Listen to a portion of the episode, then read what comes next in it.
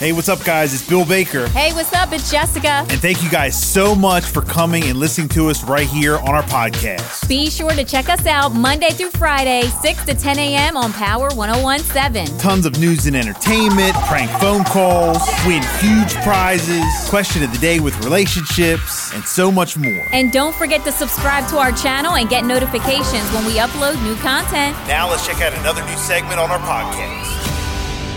Headlines, headlines you can't get through your day without. On Power 1017. All right, Jess, what's going on today? Here we go. The interest rate for a mortgage is finally coming down a bit. The average nationwide fixed rate mortgage fell to 7.5% from 7.7% in the week that ended yesterday. It was the second weekly decline in a row after seven consecutive weeks of increases. So that's some great news there if you are looking to buy a home.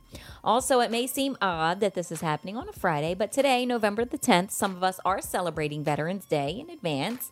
Most government offices will be closed today, and there's no mail tomorrow, which is the real Veterans Day. So your tip for the day is also National Parks is going to be free all day on Saturday. So that's just a little quick highlight there for you. In Salisbury, election workers were busy on Thursday morning counting the first round of mail in ballots for Tuesday's elections.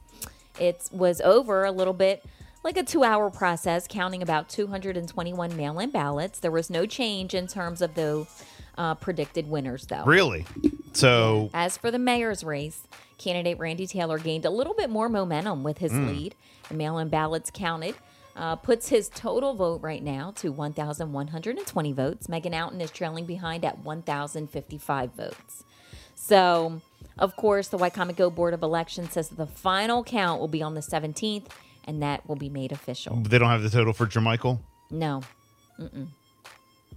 Nope. It says right here, um, the Wicomico Board of Elections says that officially that puts Jermichael in third place, but there was no number given. Okay. So, I want to know number. again, the They Board of Elections will meet for a second canvass on November the 17th, where that process will be about 40 provisional ballots and 80 remaining mail in ballots. Okay. They should have put all three and then put all the like what what were the numbers were at. I'd like to see that. And then the Wicomico Board of Elections, again, like I said, the 17th, but a candidate does have the right to petition for a recount as long as they're within the 5% margin difference.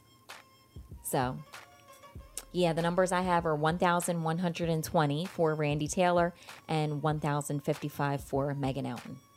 Okay. All right. What was the um what, did you say within 5% if what? If a candidate, uh, they do have the right to petition for a recount. Oh god. Yeah, as long Like- as they're within the 5% margin difference. AKA they do have the right to start a clown show if they want to. If they're within 5%. For some reason, I don't feel like it'll go there, though. Do you? I hope not. I don't think so. So, there you go. There you have it. That's my update so far with that. And that's the so what's the source of this art this uh news? MDT. Okay. And they're our partners and we so and we love Channel 47, but next time can you put all three? I want to know. Yeah, that's like you don't just leave here. Jermichael off of there. I want to know how many he got. That's not. So, okay. All right. And then in Georgetown, fire uh, marshals say that a garage fire that broke out yesterday afternoon was accidental. Shortly after 2:30 p.m., the firefighters were reported to the 18,000 block of Macaulay's Chapel Road. They say that the fire was in a garage. It was not occupied at the time, but further investigation did reveal that that fire was caused by a fire spreading from a nearby controlled burn. No injuries were reported, but the total damage right now has been estimated at $50,000. And one local food pantry is now calling out for the community and asking for help following the news that their state grant funding has now been cut. So, Catholic Charities Seton Center told us that the funding helps supplement food that they receive from the local food bank. The program managers there says that the need for assistance is increasing in the community and the shelves are now empty. They are posting on social media. They are hoping that the community can come together, their partners, and other organizations.